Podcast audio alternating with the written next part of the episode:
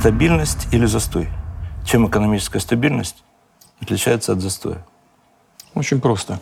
А, экономическая стабильность – это база для развития. И вообще э, стабильность – это всегда база для развития. А застой – это, по сути дела, движение назад. Никакого развития. Вот э, в этом главное отличие. Смотрите, первые 10 лет ваш все перло. Угу. Ну, классно. Да. А потом, где-то года с 8 2008 начался бег на месте общеукрепляющий. Ну, во-первых, он действительно укрепляющий. Я сейчас скажу об этом. И это имеет значение. А во-вторых, эм, вопрос был ведь в том, что с какой базы мы начинали. В 99-м и в 2000-м. Она была минимальной, а просто ничтожной. Потому что нас за чертой бедности, тогда, если начинать с ключевого вопроса, а, жило 42 миллиона человек. Это треть населения страны. Сегодня тоже много. 13,5. Но это все-таки это все-таки не, не треть, не 42 миллиона. Хотя и это много. И мы должны э, с этим бороться. Значит, у нас э, к этому времени, к тому времени, да, э, золотовалютные резервы были 12,5 миллиарда долларов, а долги государства 145 миллиардов. Не видно было конца и края. Не было, не было непонятно, как мы с этим разберемся. У нас с тех пор до сегодняшнего дня, вот я сейчас буду говорить, и э, люди начнут сомневаться, но это факт. Реальная заработная плата, реальная, выросла на 4,2%. Значит, пенсии почти в три раза, 2,9. И реальные доходы на 2,4 подросли. Э, в 2,4 раза. Это, э, это, это с нулевого года? С нулевого года, да. То есть это, это все абсолютно реальные вещи. Это не говорит о том, что сегодня все хорошо. Совсем нет. Даже наоборот. И более того, ведь люди связывают, э, сравнивают всегда не с тем, что было вчера, как было плохо вчера, Конечно. а с тем, как должно быть хорошо завтра. И когда они не видят того, чего они хотят видеть, это вызывает разочарование. Честно говоря, я тоже так к этому отношусь. Тем более, что обещали. В восьмом году говорили о том, что к 2020 году будет зарплата в среднем 2700 долларов. На семью из трех человек будет 100 квадратных метров квартира – ну, не совсем так. Это, это ну, были было, предварительные было. планы. Мы, планы, э, планы, мы, да, да. Мы Концепция 2000, 2020. К 2008 году планировали удвоить э, ВВП. И на базе удвоения строили социальный план. Но э, в 2008 году мы практически достигли этой планки. Разразился мировой экономический кризис – не по нашей вине, он пришел к нам извне. И тогда у нас стала другая задача, более примитивная. Я хочу напомнить. Она заключалась в том, чтобы не обрушить вообще экономику и не свести к нулю э, накопление граждан. Это было в 2008 году. Я тогда стал председателем правительства и вынужден был сказать, публично, это был большой риск, честно говоря. Я сказал, что... Э, то, что вы стали председателем? Нет, то, что я сказал.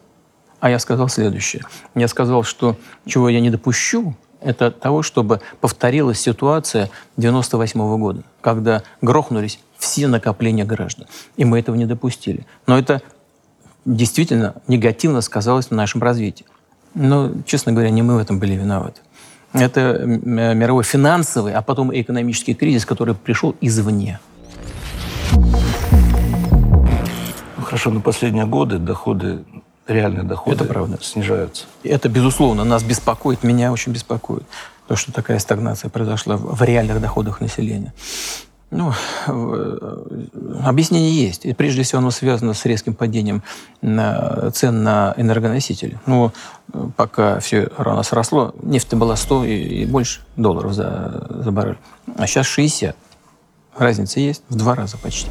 Поэтому, э, поэтому мы и вышли на эти национальные проекты с тем, чтобы изменить структуру экономики и подтолкнуть развитие на собственной базе.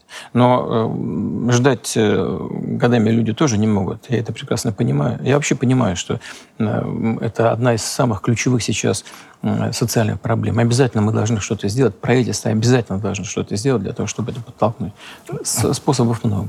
А персональную ответственность кто-то несет за то, что доходы снижаются, то, что количество бедных опять растет. Вот последние цифры опять подросло. Ну, было 13,4, стало 13,5. Ну, на да. разница небольшая, но она, конечно, ну, это на это конкретные люди. Да, это правда. Да. Но Так есть, вот, есть, персональную ответственность. есть и объективные обстоятельства. Понимаете, что можно сказать про персональную ответственность, если снизились цены на, на нефть на мировом рынке? Что можно сказать про персональную ответственность, если Но мы же хотели уйти от Экономический кризис. нефтезависимости. мы хотели уйти и постепенно уходим, кстати говоря. Э, Мы, мы реально уходим от этого.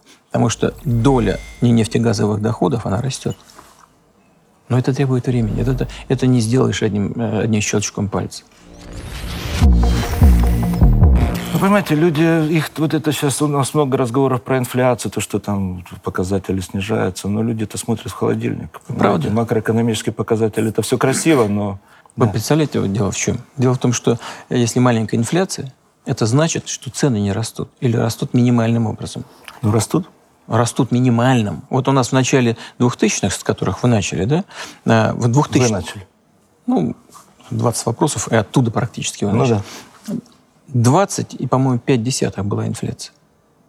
А в 99-м, когда я стал пред- председателем правительства, была 36, по-моему, 35. А в 2000, а 1992-м 2600 пунктов было. Так? Значит, а сейчас 3, в, в районе трех крутится, где-то 3,4, 3,5. Это цены, в том числе на продукты питания. Ну как же не имеет значения? Это имеет значение. И больше того, люди очень, очень чувствуют, когда инфляция растет и, и цены поднимаются, э, реально люди чувствуют на своем кошельке. Другое дело, что наряду с э, таргетированием инфляции нужно, конечно, поднимать реальные доходы граждан. Это совершенно очевидно. Это совершенно очевидно. В условиях, так сказать, э, нашей структуры экономики не так просто. Но дополнительные усилия правительство точно обязано предпринять. Вот сейчас мы это и обсуждаем.